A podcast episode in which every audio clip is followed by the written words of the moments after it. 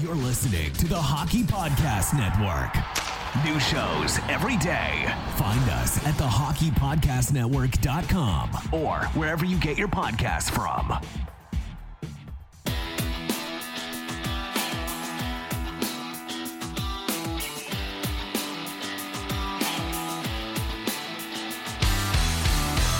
Welcome to your Canadiens Connection on Rocket Sports Radio. This premier hockey podcast, featured on allhabs.net, brings you the latest news, in depth analysis, and expert commentary about the NHL's most storied franchise, the Montreal Canadiens. Hosted by Rick Stevens and Michael Spinella.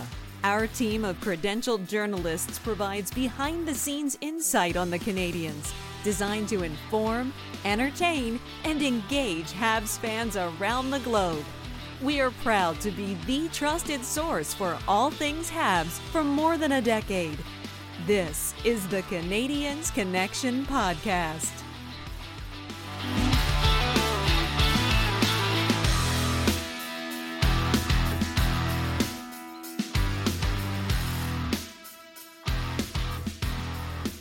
Well, hello, everyone, or should I say ho, ho, ho, everyone. Uh, welcome to the Canadiens Connection podcast here on Rocket Sports Radio, keeping you informed, engaged, and entertained. Uh, hi, my name is Amy Johnson. haven't been here in a while, but I'm glad to be back. Uh, I'll be your host for the next hour uh, for episode 223, the Christmas Eve edition of uh, the Canadiens Connection podcast. Uh, and I'm, of course, pleased to be joined in the studio by my co host, who happens to be the editor in chief, the founder and president of Rocket Sports. And I'm hoping maybe he moonlights as Chris, Kris Kringle and brought gifts because. Um, that would be pretty exciting. That would be Mr. Rick Stevens. How you doing today? Merry Christmas to you. Merry Christmas to you as Ma- well. Merry Christmas to our, our listeners yes. as well on this. Um, I, I think I think this applies almost in, everywhere. Cold, windy, and some places quite snowy. You know, um, I like winter, but yeah. but but nah, nah. Like Winnipeg can keep this. This this shouldn't be allowed anywhere outside of Manitoba. I'm sorry. Elliot, the storm called Elliot. Um, it, it was odd watching the, the Canadiens in Dallas and seeing um, in in the um, American Airlines arena. Everybody looked all bundled up. They had they had earmuffs on. They had toques. They had scarves. They had parkas. And um, I thought it, they were just wimpy. Well, it prompted me to to look at well, what's the temperature in Dallas, and yeah. it was actually quite cold. It was minus six or seven in in Dallas at game time. So yes, cold everywhere. Cold everywhere. But I mean, the big man in the red suit needs a nice snowy night tonight. Mm-hmm. Um, he's, you know, he's got work to do. He's got a lot of places to be. Can't be bogged down in like humid weather. He needs. This has to be good reindeer flying conditions. And it's perfect weather for sitting in, getting warm, getting cozy, and listening to a podcast, and particularly the Canadiens Connection. Huh. That's, yeah. that's funny how that happens. Yeah. Yeah. That worked out nicely. well, we're going to have some fun today on the Santa's Mailbag episode of the Canadiens Connection podcast. Uh, we're going to get you caught up on all the latest things going on with the Montreal Canadiens, uh, their performances this past week, injury reports, roster updates. Uh, of course, we'll have a look at the Habs prospect report. Um, that's not only covering the Laval Rocket, but also other Habs prospects and with the World Juniors uh, set to begin here uh, in just a couple of days. Uh, there's obviously some great uh, prospect uh, things to talk about there. Uh, we have some fun Christmas inspired quotes of the week this week, and we're also going to hit on some general hockey news around the league before Michael Spinella hops into the studio. for the second segment with Rick, where the two of them are going to dig into Santa's mailbag, uh, and answer some listener questions. It's going to be a great segment with Michael and Rick in the in the in the second segment, and then I'll be back in the third segment uh, to kind of go over with Rick everything that you need to know from Rocket Sports from this past week. Uh, we've got a pretty uh, timely and relevant question of the week uh, for all of our listeners, uh, and special Christmas message coming up here at the end of the show as well. So it's gonna be a it's gonna be a fun show today. Great show. Uh, so let's kick things off with uh, you know this this road trip uh, that the Canadiens are on, which actually uh, the week uh, the week between last episode and this episode started with the final home game uh, of of the calendar year for the Montreal Canadiens uh, before they left on this road trip, and of course uh, Tampa Bay just kind of saying. You know what? You guys should just leave and go on the road. Let's uh, let's let's just usher you out with a five to five to one victory by the Lightning. Uh, there wasn't uh, Montreal did not put up much of a fight. I think they were, I think they were already thinking about what was coming up. Uh, so that was a pretty easy one for the Tampa Bay Lightning. Uh, And and I think that you know, a four nothing lead after forty minutes, Yeah. and uh, this one hit hard because it was the first time that uh, the Canadiens had lost three in a row all season long, um, which placed them last in the Atlantic Division um, at the time. And um, you know they've been falling in the standings, and and so it was after that game that uh, Marty St. Louis announced that um, okay, we're going on the road, and there's and there's going to be a reset. We're going to reset the season, uh, and it'll be good for us to get away. Uh, the power play will be better. Everything will be, be better on the road. the power play. Did they fire Alex Burrows? not not Was yet. that, oh. um, so they go on the road and um, okay, they start, you know, uh, usher in the late night games once again for the second time this month. Uh, late game uh, against Arizona on Monday night, which quite frankly, um, you know, it's Arizona. Uh, you, I, I, I n- don't know that I necessarily expected that to be as tight of a game as it was. Uh, ended up going to overtime and and Mike Hoffman winning that game, uh, the OT winner in that one. Um, but then two nights later, another OT game, this time in Colorado, um, and Colorado came out on the winning end of that one. Uh, really, the only uh, that was a two-one victory for Colorado. Um, the only, I guess, notable thing that really came out of that, Anthony Richard, who had been recalled from Laval uh, before the trip. Um, this would have been his fourth NHL game in his career, just his second one with the Montreal Canadiens. Uh, but he scored the only Montreal Canadiens goal that night. Also happened to be his very first NHL goal, so pretty memorable for him. Congratulations to him. And um, I guess with both of those games, as you said, both going to overtime, both were um, uh, character. Uh, uh, they they had the same character in that that they were dominated uh, by the home team territorially. Arizona um, carried the play, um, even though the Canadiens uh, got uh, the win there. And um, after a first period in in Denver, where I think it was rather even, then after that it was it was all Colorado, and um, the Canadiens were very fortunate um, to get a point out of that. Um, and so there was a, there was a, a meeting. Um, actually, the Canadiens were st- uh, due to uh, a problem with their charter plane. They were stuck a little longer than they expected in Denver, so they had a team meeting on Thursday. And um, Marty St. Louis said, um, "Okay, uh, we're going to set some new standards here. Uh, people are going to be players are going to be held to account. We're going to raise the bar um, for the rest of the road trip." Okay. Well, uh, they went to Dallas on Friday night, and um, if if the bar that they were raising was that they'd like to test the penalty kill as often as possible and fail, then then they achieved that bar.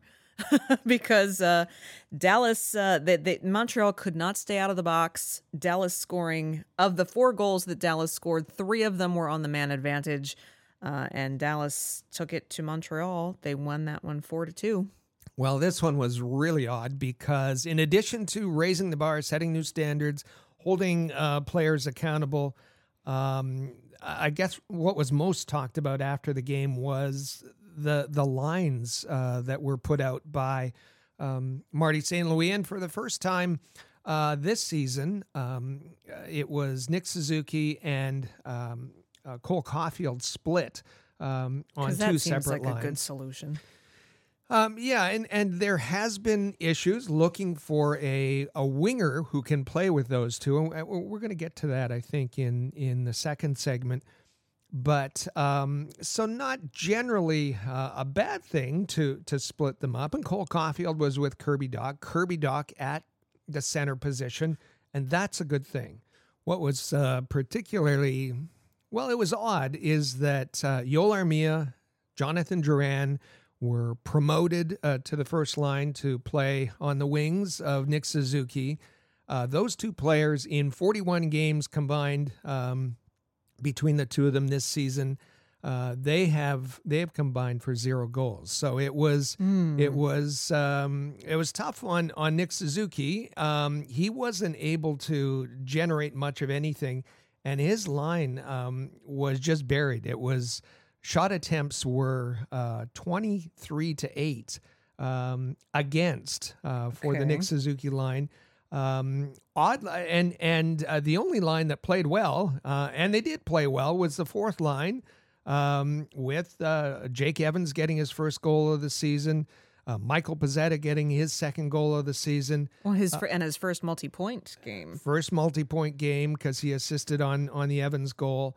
Um, so uh, but the other lines were were uh, disjointed. They were um, it, they were yeah it, it was uh, it was uh, all Dallas when the other three lines were on um, the ice. And and oddly um, Marty St. Louis uh, saw it completely differently. Um, uh, he'll have an opportunity to consult the statistics afterwards. But but post game he said quote it was one of our best five on five games in a long time.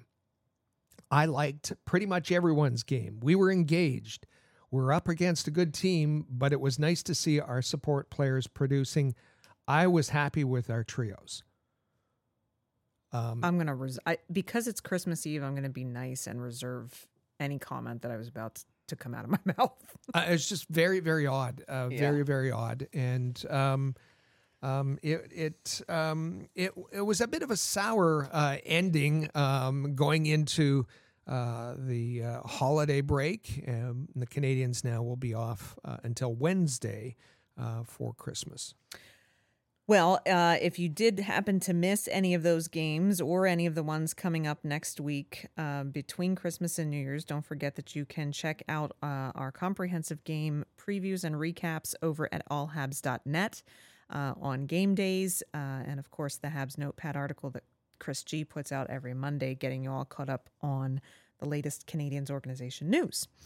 Um, as far as the roster goes, uh, David Savard uh, has retroactively been placed on IR uh, following the game against the Tampa Bay Lightning. So they will be uh, without his services for a bit. Uh, and as we mentioned uh, in in at the top of the show here, Anthony Richard, of course, was recalled from Laval. Rem Pitlick uh, reassigned to the Laval Rocket. He he joined them in Syracuse. Uh, Rem Pitlick, Pitlick was getting uh, awfully close to that uh, waiver eligible mark of ten games or thirty days.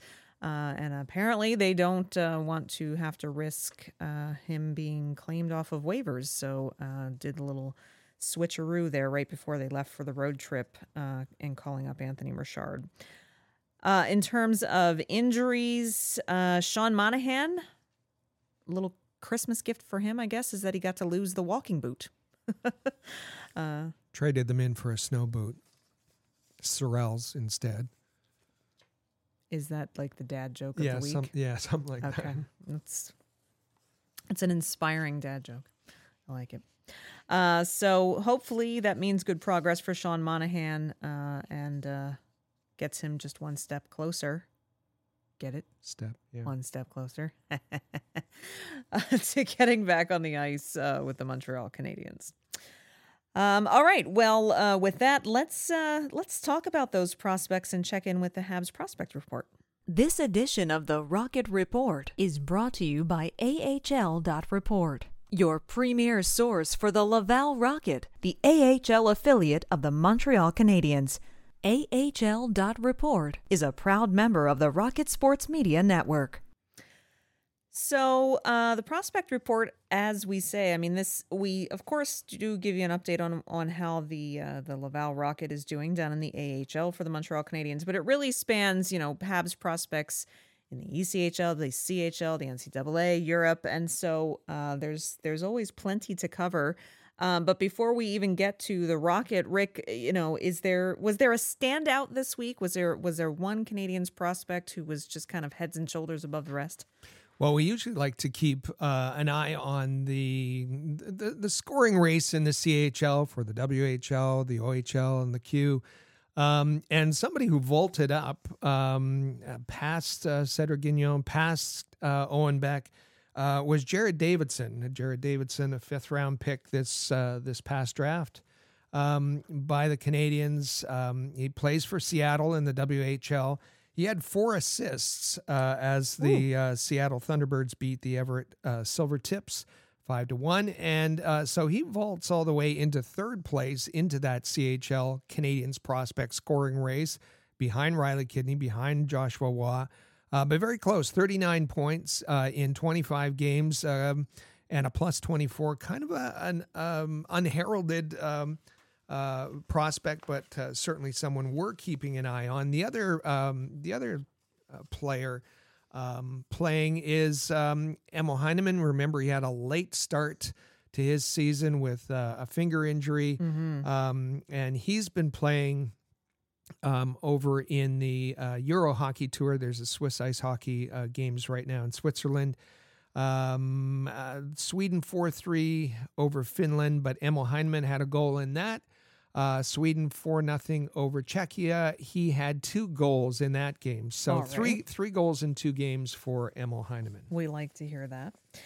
Um, as far as the Laval Rocket goes, um, if uh, if you've listened at all to our Press Zone podcast over at the AHL Report, which I host every week uh, with guests Patrick Williams and of course Rick Stevens, uh, you'll know that the Laval Rocket has had a, a tremendously tumultuous season. Uh, they've been in the basement uh, most of the season, and and their struggles continued.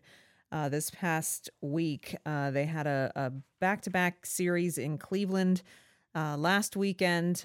Um, a 12 noon start time last Saturday, which I don't know what's worse, a 10 o'clock game or a 12 noon game, because I don't think the Laval Rocket were quite ready for that one. Um, they were leading in that game. They started out really well, and then uh, Cleveland put up four goals in the third period to uh, pretty much trounce them seven to four in that game. Uh, but Laval had their revenge Sunday afternoon. It was Cleveland's teddy bear toss game, uh, and so the Cleveland were able to score in the first period and and trigger the teddy bears to be tossed. But it was all Laval after that, coming out uh, with a with a rare victory, uh, but but a, a a good one for them out on the road. They won that one four to one. Uh, then they went to Syracuse for their first. It's odd. It, it's the end of December, and this was the first time that they played Syracuse all season, uh, which is odd for a division rival. Uh, but as is usually the case, uh, they had difficulty in the building in Syracuse, uh, lost that one two to one. And then they were supposed to play at home on Friday night on the 23rd. Uh, but because of the impending weather, uh, they would have to postpone that. So the game against the Wilkes-Barre Scranton Penguins that was supposed to take place at Place Bell on Friday night has been postponed. No, uh, no makeup date has yet been announced, but it will be it will be made up at some point after the new year. Uh, so that leaves the Rocket currently. They final that that win that they had against Cleveland uh, last Sunday finally got them their tenth win of the season. Twenty nine games into the season. Uh, if that gives you any indication on how rough things have been for Laval, they are 10, 15, 3, and 1 on the season. As far as winning percentage, they're 29th in the AHL. It's it's been a rough go of it uh, for for JF Houle and the Laval Rocket for sure. Very tough. Uh, so they have two games coming up this coming week. They're both at home and they are both against Syracuse. So uh, I guess they're making Getting up for know. lost time. Yeah. it was zeroed from no games against Syracuse to all the games against Syracuse. Wednesday and Friday night, uh, the Crunch will be in town, and uh, we'll see if uh, if they can find a way to to win on home ice. Um, but more importantly, Mm-hmm. It's Christmas Eve. The big man in the red coat comes tonight. Christmas Day, full of, you know, good food, good company, hopefully not colon stockings. And then we all go to sleep and we wake up the next day and it's what day? The most wonderful time of the year, according to the commercials. Uh, it's Boxing Day, which means da, da, da, da, the World Juniors kicks off on Monday, uh, being hosted in Halifax and Moncton this year. Uh, of course, as always, opens on Boxing Day. Full slate of um, of games uh, from early in the afternoon till later in the evening, um, and plenty of Habs prospects on tap. Uh, the tournament kicks off with Finland versus Switzerland, and that would be none other than Oliver Kapanen featured in that game. Uh, then there's Sweden versus Austria. Uh, we've got two two uh, prospects playing against each other in that game. Um, Tobias Engstrom and Vincent Rohr. Uh, Latvia takes on the USA, so Lane Hutson will get to show off his abilities for Team USA. And then finally, uh, the last game of the evening, Czechia versus Canada, meaning Joshua Roy will be on display. So, uh, Habs fans, I don't think will be able to leave the sofa from, you know, I don't know, for a good 10 hours. Five out of the six uh, prospects, Canadiens prospects, will play on Boxing Day. The only one who gets a day off is Filip Mesar, of course, playing for Slovakia. And they get into action on the, the following day, on the Tuesday. 27th. Yeah.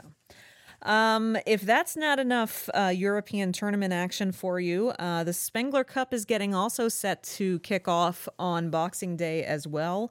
Hockey Canada announced its 25 man roster uh, for for that event taking place in Davos, Switzerland, uh, and um, you might be surprised to know that one of the Rockets' defensemen uh, is off to play in the Spengler Cup for Hockey Canada, and that is Nicolas Beaudin.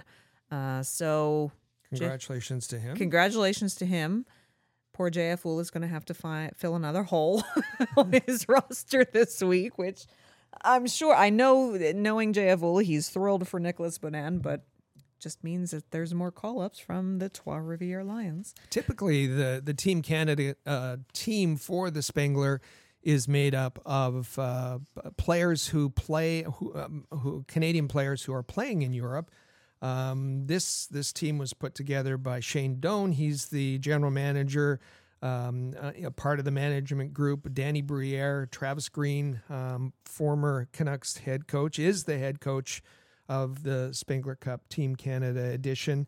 And in addition to uh, Nicolas Beaudin, um, names that you'll recognize: Josh Brook, uh, former uh, Laval defenseman, now Good for playing yeah, Calgary Wranglers. That's right. Um, he'll be there. Uh, Toby Paquette Bisson, Oh, former Rocket player. former Rocket player, now playing for uh, Ontario, the Ontario Reign. Uh, and Daniel Carr, um, Oh, good for Danny Carr. yeah, who's uh, over in uh, playing in Lugano.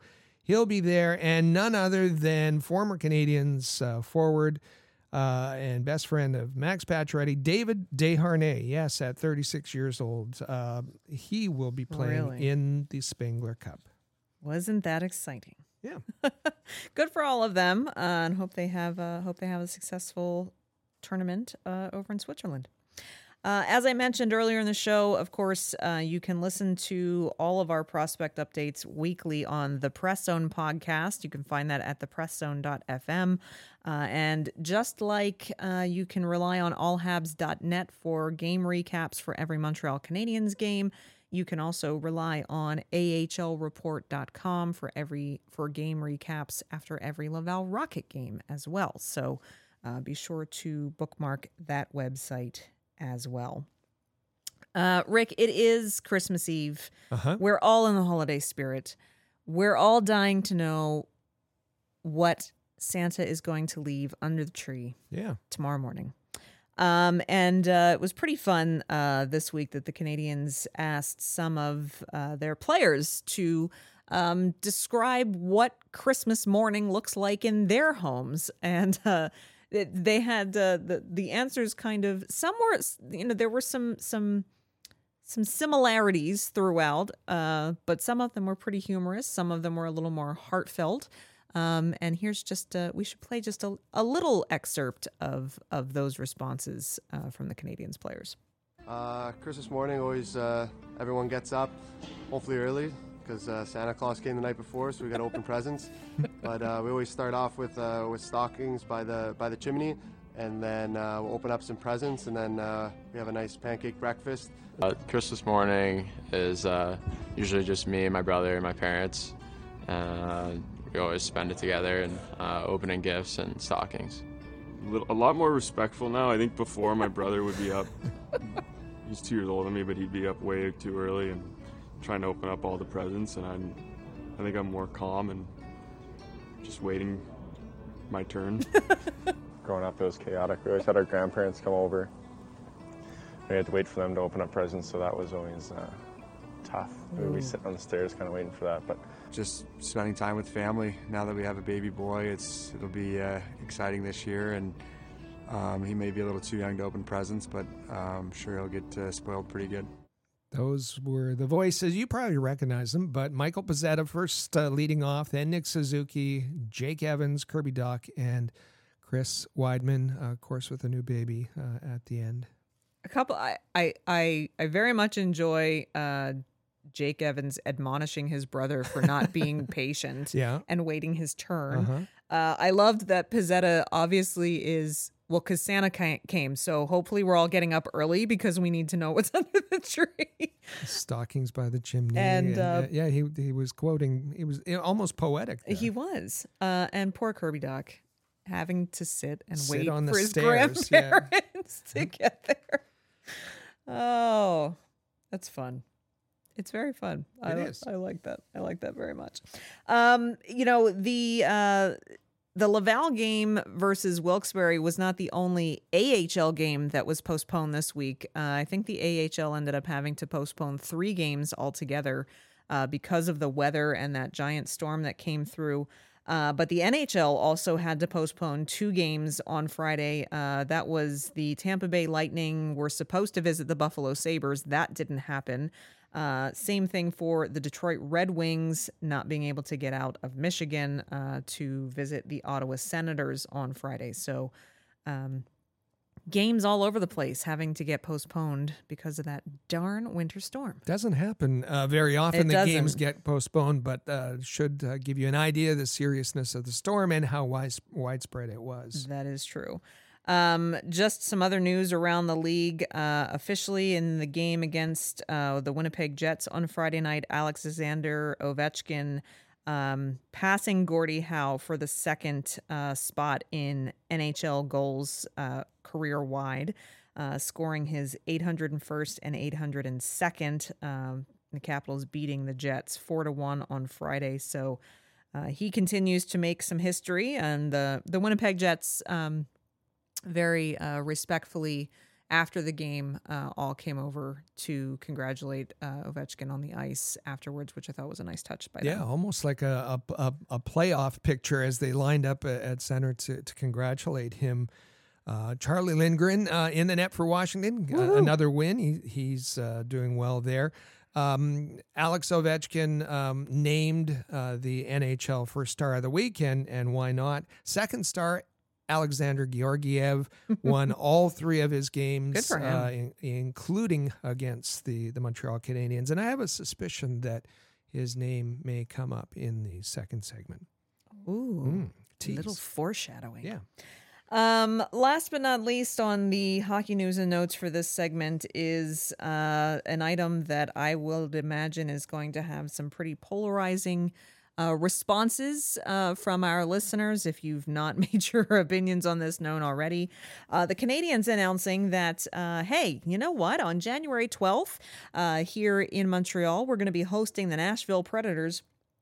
And so we're gonna we're gonna have a special uh, event that night. It's going to be PK Subban homecoming night. Okay. Yeah. I'm again, it's Christmas Eve, so I'm going to completely bite my tongue and not get on my soapbox about this. All I'm going to say is this is a terrible idea. That's all I'm going to say. Well, it's just it's odd, uh, and I think um, most folks, when they saw it, were kind of bewildered and, and asked the question, why? Um, and um, They I- had his tribute when he came back the first time yeah, as a player. This this is a little odd, and and to, to go to the extent that Geoff Molson was involved in the uh, and quoted in the in the press release, um, and the, the the the words that he used in it. Uh, I think this was a case of the Montreal Canadiens just really. Uh, misreading the room and, and overestimating. PK uh, Subban was was a very popular player, uh, but at this point, um, you know, uh, okay, he's he's his career is over. He played 400 games with the Canadiens. Lots of guys played. Chris Higgins played 400 games. Um, Lars Eller, um, and and and it, it was just. Well, there was quite a backlash. The Canadiens heard uh, from fans, um, and, um, and and yes, there there was. I, I think they just overestimated his popularity uh, uh, quite a heavy backlash um, asking why, and and many fans said, why not Andre Markov? I mean, Andre Markov was um, uh, one of the play, and, and unfortunately. Uh, stopped at 992 games, I think it was, just short of a thousand games. Why not um, uh, recognize Andre Markov? And then you know, there's been some communication issues this this season, uh, some blunders, and and you know, it first came out well. The situation in Russia is not so positive, so maybe we. And then they kind of covered that and said, no, no, no, no, no, it's not that. It's uh, that Andre Markov is a KHL coach, and he couldn't. And and we would have brought them together and honored them at the same time, which seemed odd. Why would you honor you know, uh, such a long-standing player like Markov with uh, a popular player and a, uh, on a short term as as Subban, it, it was just it was odd. But in any event, for those fans who love to celebrate, and and we know that there are PK Subban fans For sure. who listen to this podcast.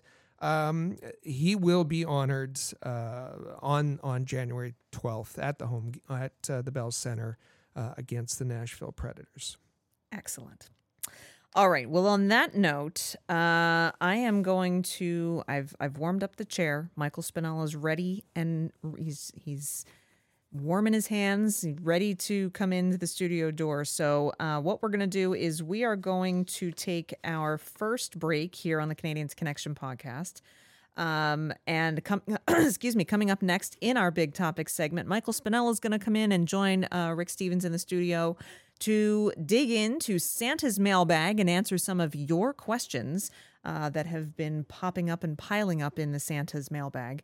Uh, and it's going to be a tremendous segment. You don't want to miss it. So stay with us. This is the Canadiens Connection podcast on Rocket Sports Radio. Hey, hockey fans, light the lamp this winter with DraftKings Sportsbook, an official sports betting partner of the NHL. New customers can bet just $5 pre-game money line on any NHL team to win their game and get $150 in free bets if they do. If that wasn't enough excitement, you can turn small bets into bigger payouts with same game parlays. Combine multiple bets like which team will win, how many goals will be scored, and more for your shot at an even bigger payout. Download the DraftKings Sportsbook app now. Use promo code THPN, bet $5 on any NHL team to win their game, and get $150 in free bets if they do.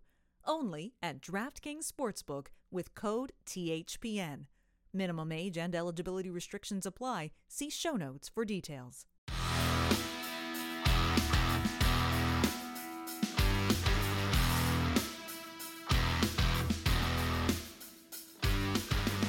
Welcome back to the Canadiens Connection podcast here on Rocket Sports Radio. My name is Michael Spinella, and you can find me on Twitter at the Spinella. With me in the studio is our president and founder of Rocket Sports, Rick Stevens. You can give him a follow at All Habs on Twitter. You can also follow at Habs Connection on Twitter, Facebook, and Instagram. Plus, you can check out the website CanadiensConnection.com. Just a reminder here to subscribe to the Canadiens Connection podcast in the player or on your favorite podcasting app so you never miss a single episode. And as we approach this holiday weekend, We know that Santa Claus is going to be out there with a big bag of presents. But Rick, you and I are going to sit here with a big bag of mail. And honestly, who among us would not prefer having the mail? exactly. Um, and glad you came in out of the cold for this uh, segment. I know you you don't like to miss these. You love the the mailbag. You love the questions. Uh, you love being in on it. So we couldn't do this uh, last mailbag of the calendar year uh, without you. Yeah, love doing the mailbag, and uh, we're thrilled to hear from all our Canadiens Connections listeners. Uh, it's I think it's a good time to open up the Rocket Sports mailbag for the final time of the calendar year, like you said. Uh, Habs fans from all across the continent have filled our inbox with a variety of thought provoking questions and uh, really interesting ones as well. Uh, big thanks to everyone that contributed to this. And uh, just a little reminder off the top of the show, and I'll uh, remind you again before we head out to, to uh, segment three. When you do send in questions or just general comments, please make sure you include your first name and where you're from. That way, uh, when we read it on air, we can give you a nice shout out, and uh, it's it's fun too, just to find out where everybody is from. We have uh, listeners from all across the globe, and uh, many of our questions today come from all across Canada, all across the continent. So it's pretty fun. Very fun. Uh, ready to get into them? Let's do it. Uh, first of all, we had a couple questions coming in, and uh, people seem very concerned about uh, Uri Slavkovsky. First and foremost, coming from Gary in Moose Jaw, Saskatchewan, he says, I'm worried about Slavkovsky. Why is no one teaching him to keep his head up? He's going to have major concussion issues if this continues. And we had a second question coming from uh, Raymond in Magog, Quebec, uh, talking about Slavkovsky as well. He says, I'm not convinced that uh, Kent Hughes and Jeff Gorton are taking the right approach to uh, Slavkovsky. What's with all the third period bench innings? He should be in Europe or in the AHL. So, uh, like I said, lots of concern about this young prospect. Uh, many, many listeners are uh, starting to get worried. He's not been producing a whole lot. He's been on the uh, fourth line for the most part. And uh, like uh, Raymond mentions, getting some third period benchings as well. So, lots to be concerned about here. And uh, Rick, I'll start with you. What uh, what are you thinking in regards to Uri Slavkovsky? Well, thank you to uh, Raymond in Magog. Magog, beautiful, um, uh, beautiful area of Quebec in the eastern townships. Uh, fall time, if you want to see wonderful leaves, go in, to that Magog area. And Gary from uh, Moose Jaw, we have lots of Habs fans in Saskatchewan, including one of our contributors, Cole, uh, who uh, prepares the who helps prepare the game previews uh, out in Saskatchewan. So yes, Habs fans are everywhere, and and uh, overwhelmingly most of the questions. Well, I, I, I let me back up a bit. Um, overwhelmingly, the the most of most of the mail was complaining about the power play. It was complaining about uh, the the state of the power play, the personnel on the power play, the coaches of the power play. Uh, most of our mail was about that, and um, not many questions about the power play. It was just, um, you know, and and listen, if we have a, a a Festivus segment, if we have an airing of grievances, we're going to it'll all be about the power play for sure. But this is about questions uh, this mailbag. So um, yeah um, uh, folks are concerned about him um, both with these the benchings and and particularly i guess it concerned me um, the the third period benchings. And they came against anaheim and arizona. Um, these aren't powerhouses. Um, and uh, you know I, I think and and you know we saw a brief um, a brief promotion to the second line. And and I thought uh, that one game he played on the second line he looked terrific probably his best game of this of the season this past week. Uh, and then the, the, very next game maybe one of his worst. Um, there's a lot of inconsistency uh, in his game. Um, and and you know I've said it before uh, you can call his game raw. I think it's just immature. There's there's a lot for him to learn. Uh, he's very casual. Folks talk about the one hand on the stick, um, you know, and and he's um, maybe he's still treating the game as as a game. Um, you know, we saw him when he scored his first goal, sticking his tongue out, and and but uh, he's going to find out that uh, everybody else in the NHL is taking this pretty seriously, and those hits, uh, you know, where he seems, you know, I, I think as as was was mentioned here, um, uh, Gary said that that uh, he's got to keep his head up. Um, and we saw um, in practice that it was Adam Nicholas uh, that was teaching him um, to uh, keep his head up um, when he accepts the puck. Um, and um, the other problem is it's it's uh, when he dishes it when he when he makes a pass and he admires it. Uh, that's when he's been getting hit. Uh, so I think it the issue is bigger and and um, for me, I, I, I think his issue is more of a, a situational awareness, and that came uh, this this week against Arizona. We saw him uh, Gostisbehere, uh, big hit on on Slavkovsky. His head was up, um, but it looked like he was just caught completely unaware. Like he wasn't expecting a defenseman to step up on him like that, um, to make a big hit on him and and I think he just doesn't have the experience of of of folks making a big hit. And we we heard Elliotte Friedman say, "Okay, it's around the league that you can hit this guy. He's a target um, because of his lack of awareness." So, um, an immature game, um, lots to learn. Um, and and maybe you know part of that's being in, in North America and the smaller ice and um, but I, I think it's just you know his whole uh, decision making process. He doesn't seem to process the game very quickly, um, and that's causing him problems. So. Um, you know, for, for Raymond or Raymond, we, we don't know Raymond uh, in Magog to say maybe he should be in the AHL, maybe he should be in Europe. I don't think the Canadiens think he would have advanced uh, at all uh, playing another season in Finland. Um, but, you know, we have said, I've said, um, AHL, absolutely. I And I still wouldn't be surprised uh, if he spends some time in the AHL this season. Yeah, I, I think I agree with most of that.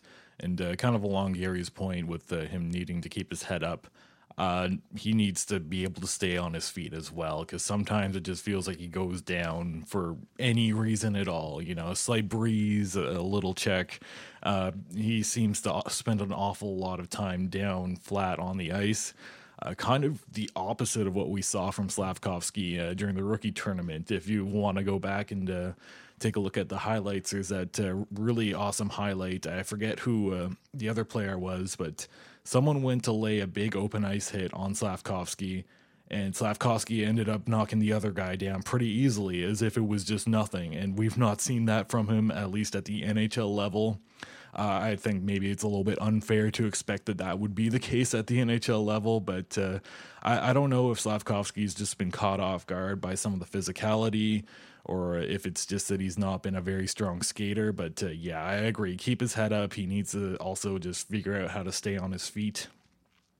In regards to ice time, too, I, I thought I'd take a quick look here at uh, what his average ice time is per game, and he's in and around 11 minutes and 51 seconds. And that's really not that much. Uh, if you look at other Montreal Canadiens forwards, the only ones uh, with the fewer uh, average time on ice are uh, Pezzetta and Pitlick and those guys have not had uh, a whole lot of luck staying in the NHL lineup there. So, yeah, I think AHL would be a great way to go for him. Help him get used to that North American ice, help him get used to that North American style. Uh, like I said, I don't know if it's just that he's not used to the physicality or the attention to detail or what it is, but uh, I'd like to see him on a bit of a smaller stage and uh, take some time to develop uh, without that pressure of being an NHLer. And I think you know his uh, his size uh, was touted by Bobrov and and and Hughes and others, um, but strength seems to be an issue. And particularly, we knew that that his skating was a little subpar um, with respect to, to NHL caliber skating. Um, but it's it's it's not being strong over his skates, um, which is an issue. Which and a lack of strength, which causes him uh, to get knocked down uh, frequently. For him to have an inability to to uh, win battles, and um, I I, th- I think you know uh, both both time uh, spent um, uh, in the gym and and and time in the AHL uh, would be pretty valuable for him. And and um, you know the the comparison uh, it, when just before the draft was being made. Uh, here's a player who could develop into uh, a Mikko Rantanen, and we saw Mikko Rantanen this week when the Canadiens were in Denver, and and um, you know, nobody's expecting him, uh, Slavkovsky, to be uh, a Mikko Rantanen right away, but uh, the elements of of being a smart player, we, we see that that the game is is moving too fast for Slavkovsky. Being a competitive player, uh, there's lots of times he plays it casual. We hear about the one uh, hand on the stick. Um, he doesn't have that competitive edge right now, and being strong over his skates, that just isn't there in his game right now. So. Uh, lots, lots, and lots of things for him to work on. He's a real uh, project at this point. Yeah, project is a pretty good way to put it, and uh, I, th- I think we're both in agreement here on uh, the situation with Uri Slavkovsky. It is a little bit disappointing to see that this is where he's at at this point in the season. Uh, when we go back to you know leading up to the draft, even a little bit after, I felt like all the scouting reports were saying, you know, here's a guy who's going to come in and have that impact right away and it's just not been there. Um, some of it is just lack of, uh, I guess, awareness. Some of it's just the lack of strength and uh, other skills. But uh, you hope at some point he can get there. He's a first overall pick. Uh, it's it's going to be the weight of the world on his shoulders uh, if he's not able to get there. Absolutely. So uh, we'll take a look at our next uh, question. This one comes in from uh, Rodney of uh, Ferguson's Cove, Nova Scotia. Uh, nice uh, to be out on the East Coast right now. That's it's pretty sweet. Nice to hear from you, Rodney. what Rodney wrote is, "Hear me out. I still think the Habs are an under the radar playoff team. Right now, they are about ten points out of a wild card spot, but they have an easy schedule in January. So." If they are five points out at the end of the month or less, should they keep Monahan and just go for it? Thanks for the great coverage. So Rodney, I'll uh, I'll take uh, the lead on this one. Uh, unfortunately, I, I kind of have to disagree with you on that one. I know that uh, Montreal has had a better than expected season so far, but if we want to go back to last weekend, just after we finished recording uh, the uh, episode 222 the Montreal Canadiens actually were the last place team in the Atlantic Division for a little period of time there. Had uh, the Ottawa Senators not continued to have more injury problems and gone on a three game losing streak, I think uh, that uh, Montreal probably still would be there. And Ottawa right now is still only two points behind.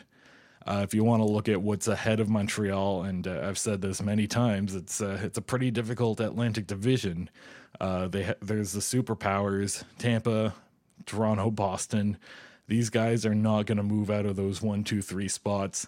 Uh, if you want to look at the wild card, I think the Metropolitan Division is also too strong to be able to push be pushed out of the way. Uh, the Islanders, the Capitals, the Rangers.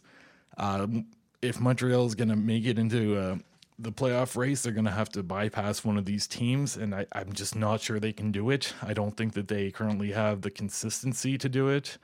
Um, and we've seen in the last uh, couple of weeks there too. Montreal's play has not been as good as it has been to start the season, and it, it really feels like they're losing a lot more games than they are winning at this point. Uh, what are your thoughts on this, Rick? Well, they have to bypass five teams to, to get into a, a wild card spot. Um, they have to get past five of those teams um, in, the conference, and and that's what makes it such a difficult challenge.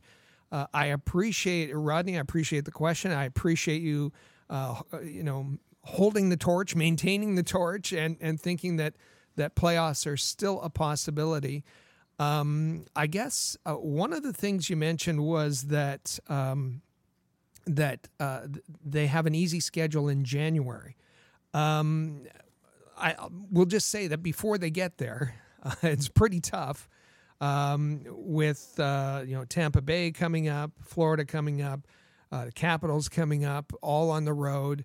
Um, when they get into uh, January, I think when you talk about an easier schedule, uh, it's it's really uh, home heavy uh, in in January, and that's absolutely true. Um, but um, I, there was a real interesting piece done in La Presse by uh, a good friend, uh, Guillaume Lefrançois, and and he actually um, looked at the two halves of the Canadian schedule um, in terms of uh, playoff teams, playoff bound teams, their winning percentage, um, and the the schedule in the second half actually gets tougher uh, for for the Canadiens. They've had a um, a, little bit of an easier ride uh, so far in in the first half of their schedule. It's going to get tougher, particularly uh, when it gets into March. Um, so I, I, think that um, playoffs are are I, I mean.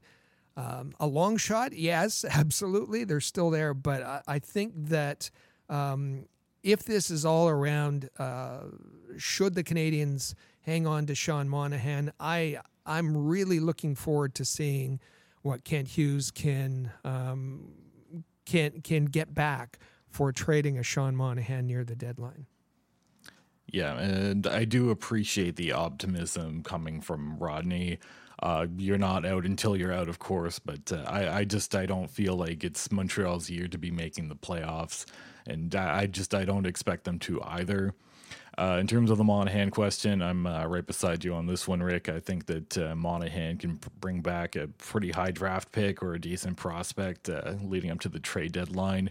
So I I think that's more valuable than hanging on to Monahan for what could only it could be as little as just part of this season, right? And then he he's a free agent, so he could walk away potentially for nothing at the end of this. So definitely, uh, I'm all for trading him and uh, we'll see if Montreal somehow is like two points out of a playoff spot by the end of next month, then maybe my mind will change. But uh, I'm just I'm not sure that I'm quite there yet. Right. So our uh, next question here comes in from uh, Eric from Strathroy, Ontario. His question, uh, and well, we got a number of different questions concerning the top line. I'll read them out one by one, but starting with Eric from Strathroy when is MSL going to figure out that he needs to put Slav with the Suzuki and Caufield? And along those lines, uh, Daniel from Verdun, he says, I can't wait to see Joshua Roy with uh, Caufield and Suzuki next season. He's exactly what they need. And Garth from Champlain, New York, he says, This might sound crazy, but I think a playmaker like Drouin would be the perfect fit for Suzuki and Caufield. So lots of uh, questions regarding how to complete that top line with uh, Suzuki and Caufield. Uh, Rick, I'll let you uh, take the start on this. Well, everybody's uh, looking for uh, a solution um, because it's the solution isn't a Josh Anderson. Um, it doesn't seem to be a Josh Anderson. Um, the solution so far has been a Kirby Dach, but most of our listeners um, you know, understand that ideally, uh, or at least, um, you know, to get the best uh, use out of Kirby Dach, his place is is uh, at center, um, and and so a winger is um, is what um, what Suzuki and Caufield need. Uh, on that top line to complement them. And uh, we've had all kinds of suggestions as you've read. So thank you Eric, Eric with a K um, uh, from Strathroy, just outside of London. Uh, Daniel from Verdun, uh, right across the river from Nuns Island, and uh, and Garth across the border in Champlain, New York. Um, and, uh, well, let me let me just start with with Slavkovsky. I th- I think because we can tie it back to uh, the previous discussion. I, I think I think um, maybe there will be a day when that's that's the Canadiens' top line, but that's not this season. Um, the game is just happening too fast for Juraj Slavkovsky, and to be on the line um, with Suzuki and Caufield, uh, you're going up against the the opposition's uh, top line. uh, every night, and uh, you know that's just not. There's the the whole issue of how he plays away from the puck and processing and and uh, winning battles and all of that those kinds of things. It's it's just not it's just not there this season. Maybe in the future, not this season. Uh, Joshua Roy, who we're looking forward to seeing at the World Juniors. Um, Joshua Roy, um, you've been you've been monitoring the the race, um, mm-hmm. the, the uh, in the CHL. Um, he and Riley Kidney, um, and uh, a goal scorer for sure. Um, and and let me toss in Jonathan Drouin there as well, more of a playmaker uh, than a Joshua Roy. Both of those players are go- are have issues with skating. Um, both of those players, Joshua Roy and Jonathan Drouin, have an issue of playing um, uh, defense um, in the defensive zone, uh, playing away from the puck, um, and and I think why is Kirby Dach such a good compliment? And and we know that when Kirby Dach is taken off that line, that um, Caufield and Suzuki are just buried. Uh, they are buried by the opposition in terms of of uh, expected goals, in terms of possession time, and um, they are uh, unfortunately, um, which means yes, the, the, the right fit hasn't been found as a winger. But what makes Kirby Dach so effective? Number one, he is his skating. A tremendous skater, lots of speed there. Um, he's he's typically first in on the puck. His forechecking is very good. His puck retrieval is excellent. Um, but at the same time, he's good in his defensive zone. He's a very good defensive player. Um, he, of those three, he's the defensive. Even though uh, um, Nick Suzuki um, is is a good defensive player as well, Kirby Dach is the defensive conscience of that line when they play together.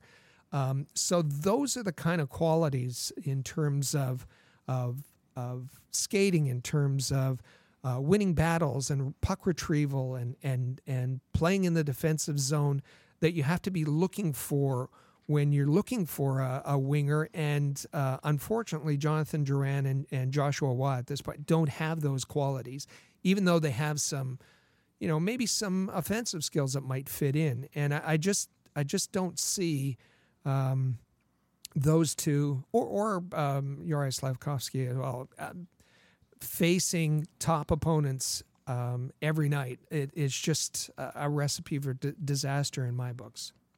Yeah, that's pretty well put. Uh, I'll, I'll, go through kind of one by one here. Uh, Slavkovsky, like you said, I think the end game would be to have Slavkovsky eventually fit onto that line with Suzuki and Caufield. He's not there yet. Uh, I think Slavkovsky's barely able to fit into that fourth line role. So I'd want to see more out of him before I give him that big opportunity. Uh, Joshua Roy, uh, I think the other thing there too is it, it's too early to tell. I want to be patient with a guy like Joshua Roy. I want to let him develop, uh, take his time. I, I don't want to shoehorn him into the lineup as early as next season. Um, so we'll be patient there, and we'll get a look at him at, at, the World Juniors to see how far along he's come so far. Great, uh, great season in the Q. Uh, hope he can keep it up, but uh, I want to be patient with him. I think Joshua Roy, all in all, ends up being kind of a, a project guy as opposed to somebody that could step in the lineup immediately. as for uh, Jonathan Drouin, uh, if the plan is to showcase this guy, then I, I wouldn't mind giving it a try, at least as, as a short term thing. Uh, Long term, I don't think that that's a solution. Uh, Drouin, for a couple seasons now, has kind of just been a ghost. Uh, so far this year, zero goals, five assists, and a minus seven. Um, we'll see if if he can go on that line and show a little bit of promise and be uh, displayed uh, as somebody that might be available for a trade, then uh, sure, I'd be all for doing that uh, for a little while. Uh, in the long run, that's that's not something I want to do. I don't want to have uh, in on that top line and then get a new contract or whatever. That's that's not a solution in my mind.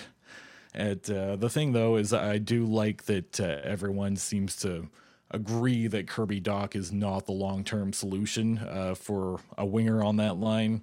Uh, Kirby Dach has really, really good uh, hockey IQ, uh, very good defensive conscience.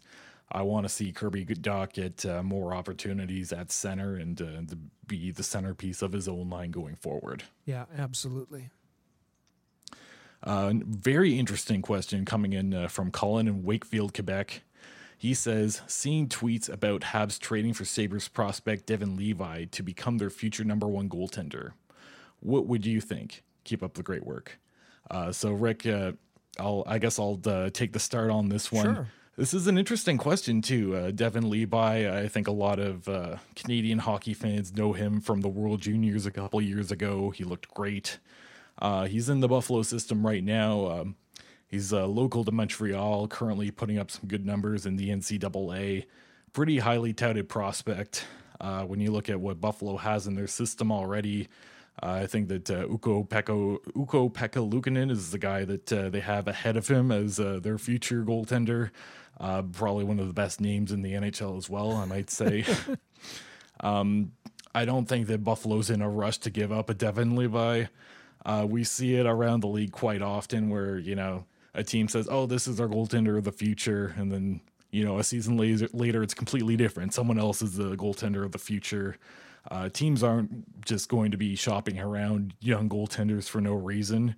Uh, if you're interested in acquiring a Devon Levi, you're going to have to give up something of quality. I'm not sure that Montreal has so many things of quality that they can afford to do that right now. But uh, one thing I will say is uh, Montreal definitely does not have their goaltender of the future in the system right now. Uh, we know that Primeau doesn't seem to be the answer, even though he just got that three year contract. Uh, it's not looking good so far. Um, Devon Levi, I, I'd be interested in having him here. I, I, just feel like what it would take to bring Devon Levi here might end up hurting the Montreal Canadiens going forward. So, uh, Rick, uh, what are your thoughts on Devon Levi? Well, this is it's fascinating because there's so many different elements uh, to the question. Uh, Devon Levi, who's Devon Levi? You mentioned, um, you know, his performance at, at at the World Juniors, and and he's just 20 years old. Um, he's already on to his his second uh, NHL team. He was drafted by Florida in the 2020 draft, seventh rounder, much like Cayden Primeau. Um, but then was part of that trade uh, where Florida uh, acquired Sam Reinhart. Uh, they gave up Devon Levi and a first round pick to get him, uh, and and um, and yes, he's part. He's a uh, a top prospect in the in the Sabres uh, pipeline, and Sabres have so many good prospects.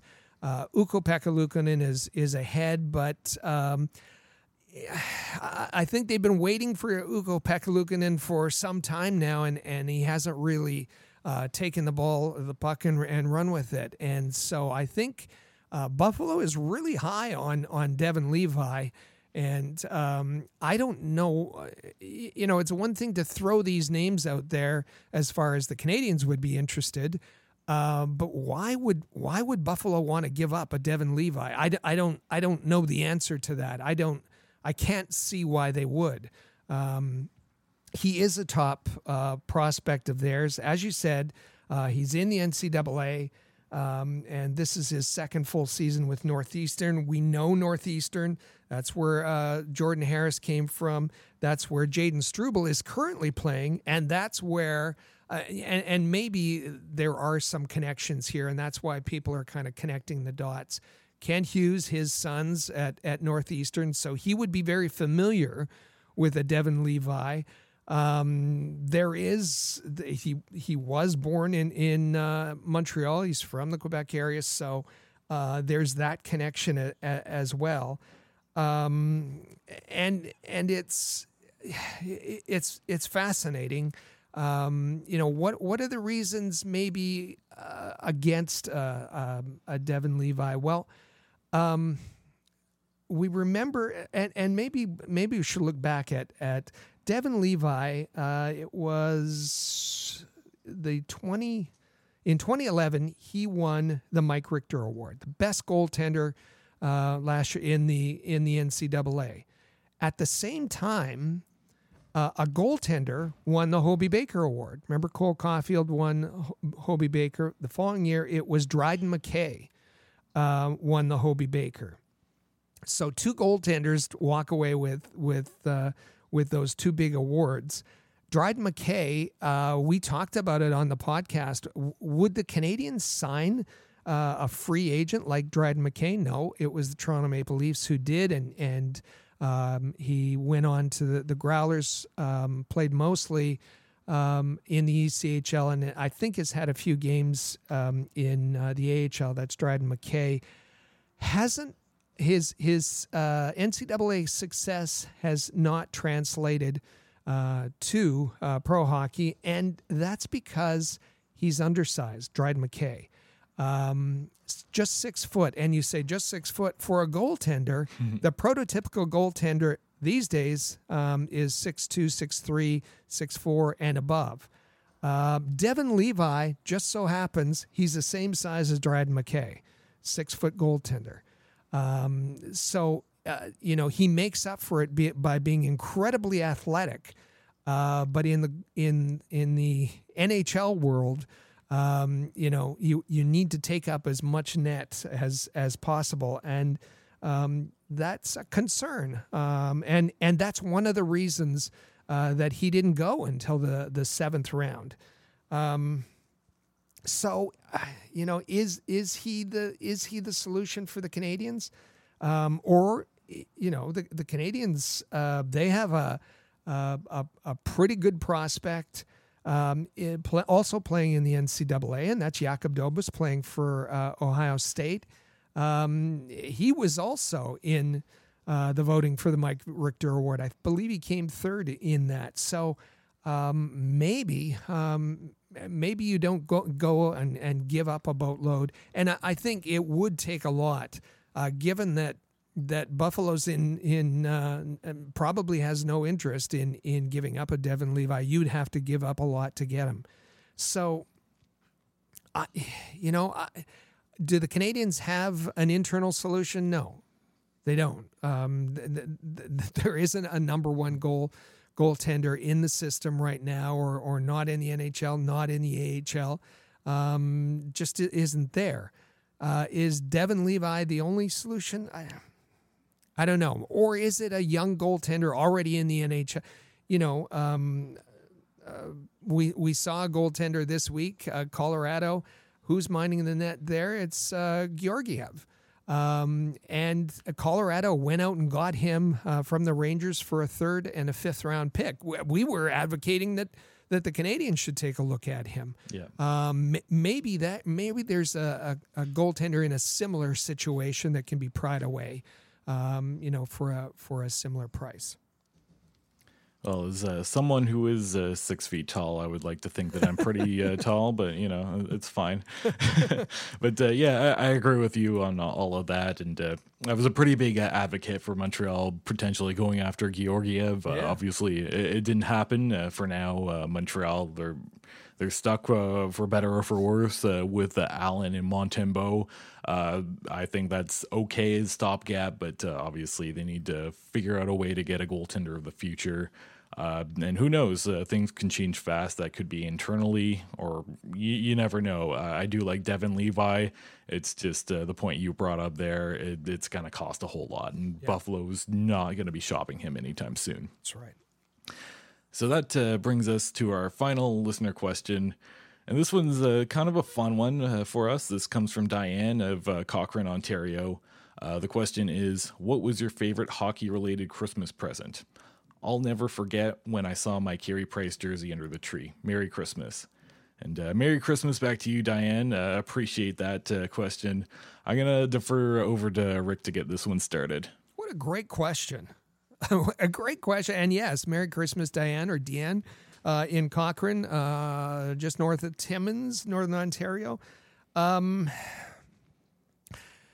my favorite Christmas hockey related Christmas present. I, I you know, I, I when I think back, there there there were a lot of them. There was um, there was a tabletop hockey game uh, for my brother and I, um, rod hockey, uh, if you call it that. Um, there was uh, my brother and I once one Christmas got our our uh, Lang molded skates um, that um, were a big deal back then, and um, um, I there was um, we got a, a, a our first uh, uh, road hockey goalie mask one year that I was pretty excited about. That was that that's for sure.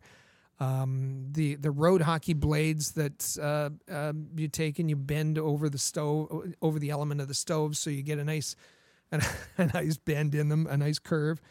Um, and I remember one year I was uh, I went to the University of Waterloo, came home to Thunder Bay, um, and uh, one of my Christmas presents was a jersey that had just on the back of it had import. I was now uh, off in Southern Ontario, so I was considered an import when we went out and played hockey. Um, that was kind of fun. Um, but I think um, the the memories I have are not so much about the gifts. It's it's about playing hockey at Christmas, and whether it was going out and playing road hockey in, in the front of the house, um, or my, our neighbors had a had a backyard rink. My godmother had a backyard rink. Um, there was uh, uh, rinks and unboarded rinks at, at our school, and and uh, we'd go down to the Delaney Arena or St. Martin's uh, School had lots of rinks, um, and and it was just you know from a young age right up through adulthood and when the family expanded and kids started come and and it was just uh, it, it, playing hockey um, over Christmas was just uh, probably my my my very favorite memory, um, hockey related memory, and and related to Christmas. Well, uh, I'm afraid you may have one up me on this one, Rick, because I had one very specific gift that I had in mind. um, uh, growing up, uh, always, always uh, asked my parents to see if uh, they can get me some uh, Sens tickets. growing up in Ottawa, of course. And uh, honestly, they came through more often than not. Uh, full credit to them. I know those tickets are not cheap. so uh, the one that uh, stands out in my mind uh, it was uh, the 05 06 season. So it would have been just after Christmas 2005. Ottawa versus Carolina, and that was the Carolina team that did end up winning the Stanley Cup that year. Wow. six to two win for Ottawa. so great game for me to be at. And uh, I don't know how many people are aware of this, but uh, there was a fun promotion that was happening that season uh, with Pizza Pizza. And uh, it started off, uh, you know, if uh, Ottawa scores four goals or more and win, everyone that has a ticket the next day, they can take it to a Pizza Pizza and they get a free slice. Uh, this ended up happening so often that they moved it up to six goals.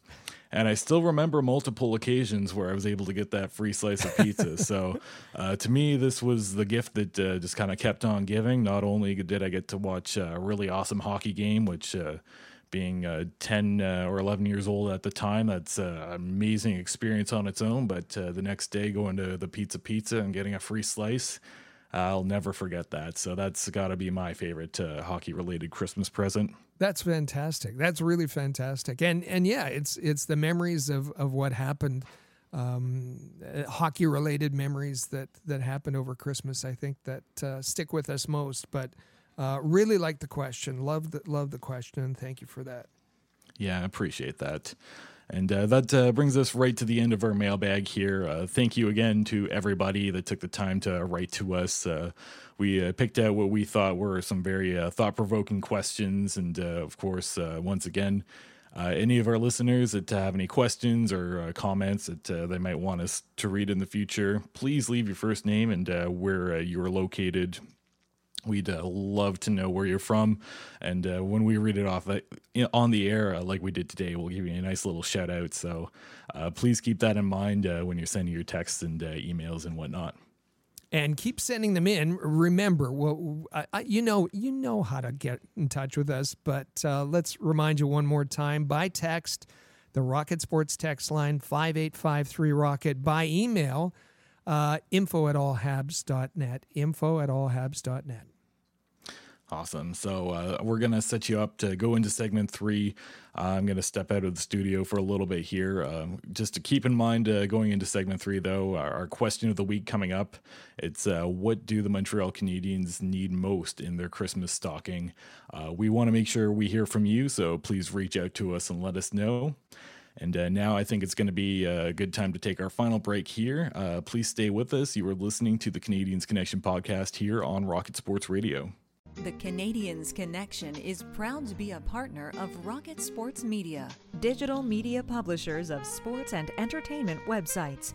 Their mission is to build a worldwide network of sports fans who are informed, engaged, entertained, and connected. Learn more about RSM, its team, and its portfolio of brands at rocketsportsmedia.com. I bet you enjoy sporting your best Habs jerseys, dressing up your kids and pets in the cutest Habs gear, and showing off your decked out hockey cave or fanning.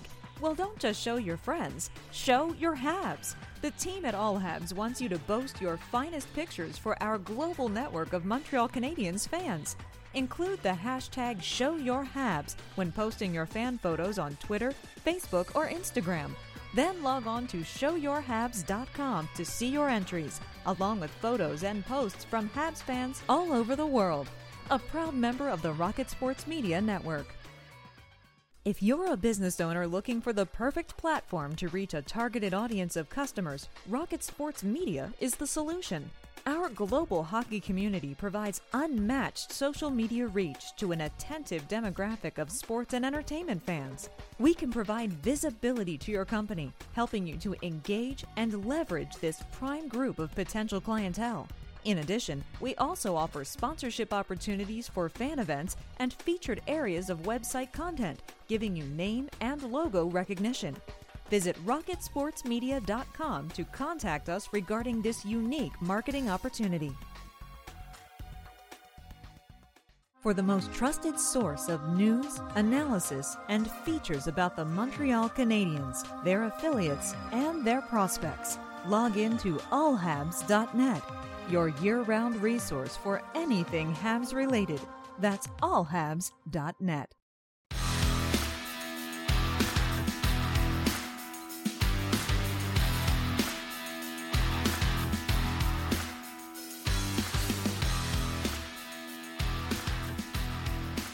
Well, hello and welcome back to episode 223 of the Canadiens Connection podcast on Rocket Sports Radio.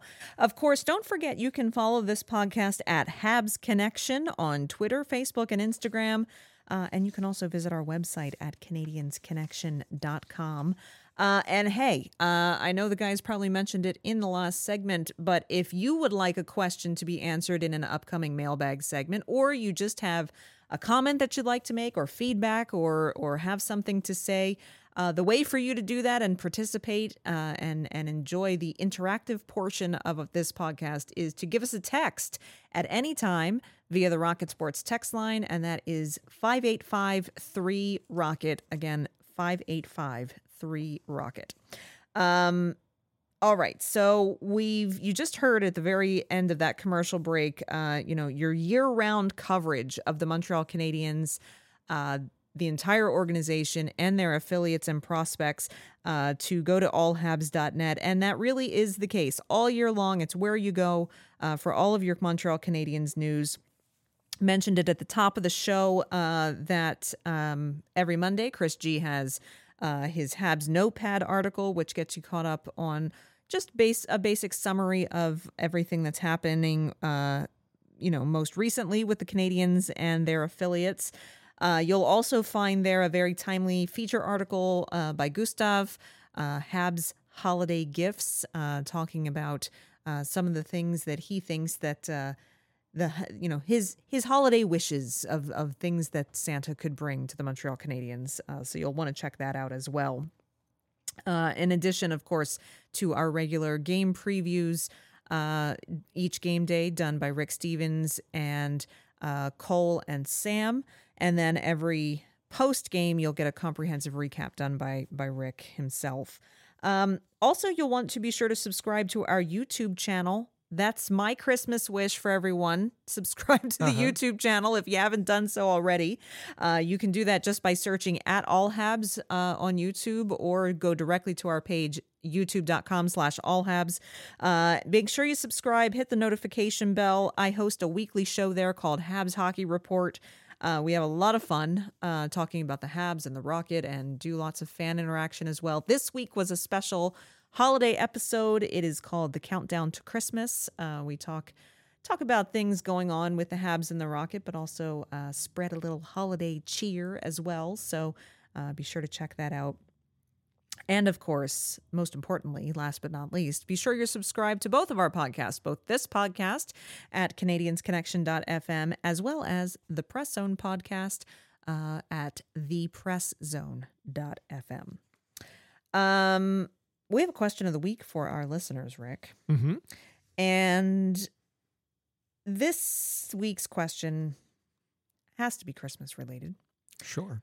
What do the Montreal Canadiens need most? what do they really need to find in their Christmas stocking this year? Connor Bedard. Yes. what, what they really need is goals. In the last uh, in the la- last eight games, they have a total of 14 goals, so less than two goals a game. Uh, and they've been very fortunate um uh, to out of uh, available 16 points to get five of those. Um, it could have been worse, uh, but they they uh, you know what else do they need? They need they need a power play. They need a power play coach. Um, Yeah. there's all kinds of choices here, and we want to hear um, what you think they need most. Yes, please. Um, also, uh, we mentioned that the the Rocket Sports text line is a, a great way to get in touch with us if you've got a question or a comment or feedback. Um, you can also tweet to us at Habs Connection. Uh, leave us a message on our Facebook page at All Habs.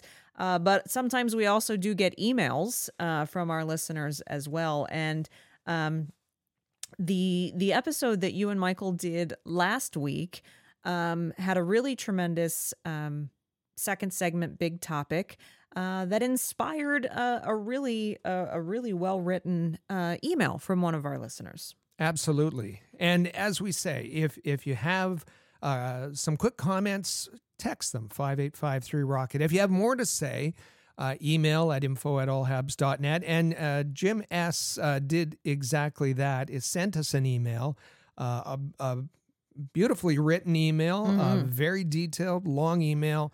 Uh, I shared it with uh, the entire Rocket Sports team. Um, Jim makes a lot of great points in here. Um, and he says, Hi, Michael and Rick. Great topic in the most recent Canadiens Connection podcast. He's referring to uh, last week's episode, episode 222, The Future Watch. Um, he concurred with um, um, Michael that uh, the Athletic's prediction of a 21st place ranking for the Habs in uh, the 2025 26 season is pretty realistic.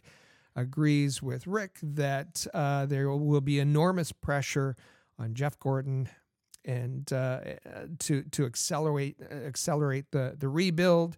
Um, he talks about uh, the current roster uh, holding the team back because it's it's very difficult. Uh, all of these inherited contracts and inherited players, it's difficult to turn over uh, the the roster and and trade players. Um, and and uh, you know buyouts are, are don't really help out. Uh, and he talked about the cap and and without cla cap flexibility, he said it makes it difficult to sign the young players that come off entry deals and had add high impact players to the core.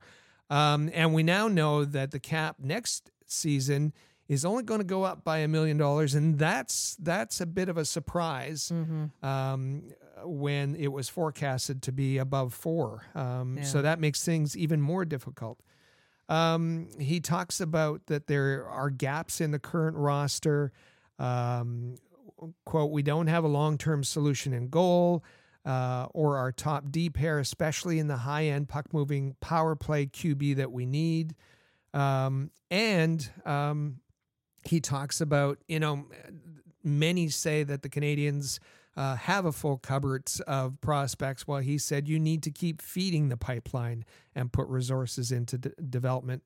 Um, he at the end talks about whether the fans and media will be patient, and he says Rick is correct that it will be an extreme test of patience for Geoff Molson to allow Hughes and Gorton to approach the rebuild properly and stick to the plan.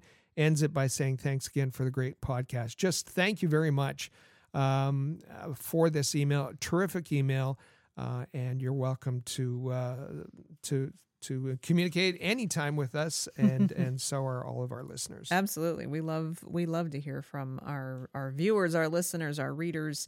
Uh, however you follow Rocket Sports Media content, we always love to hear from from you and hear your thoughts as well. Uh, and so that that being said, uh, it is officially Christmas break time uh, for for the Montreal Canadiens and the NHL and the AHL.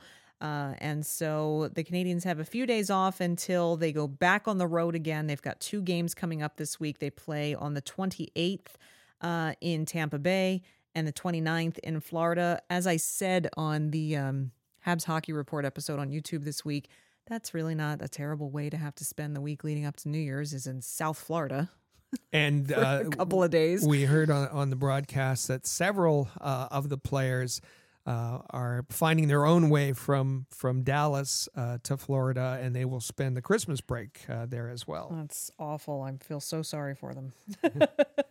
um, really, it's uh, it's also Christmas break now here officially for for the Rocket Sports crew, at least until Boxing Day. Uh, a little bit of time to to share in the season uh, with our our families and loved ones, um, and really just want to say to all of our listeners out there uh, how much we appreciate you, uh, not just this week, but every week of the year. Uh, and just wishing uh, you all a very, very Merry Christmas uh, from all of us here at Rocket Sports. Rick, I wish you and your family and your loved ones a Merry Christmas. And to you as well. Thank you. Uh, and it's just, uh, we, no matter how you're celebrating this year, uh, or if you're celebrating a different holiday, just Merry, you know, the, the the feelings of Merry Christmas are all just still the same. Just wishing you warmth and happiness and comfort at this time of year. Very well said. Uh, the next Canadiens Connection episode, Michael Spinella will be back for the full episode next week. That is the New Year's Eve edition. Uh, and so getting ready to ring in 2023 next week. So be sure to subscribe to the podcast so that you don't miss that. Uh, share this podcast on your face, favorite social media platform. And as always, we thank you for listening to the Canadiens Connection podcast. Uh, don't forget, you can uh, text us anytime at 5853 Rocket and we wish you a very, very Merry Christmas to you. Uh, you've been listening to the Canadiens Connection podcast right here on Rocket Sports Radio. Click subscribe so you never miss an episode of Canadiens Connection. Visit allhabs.net for breaking news about the Montreal Canadiens.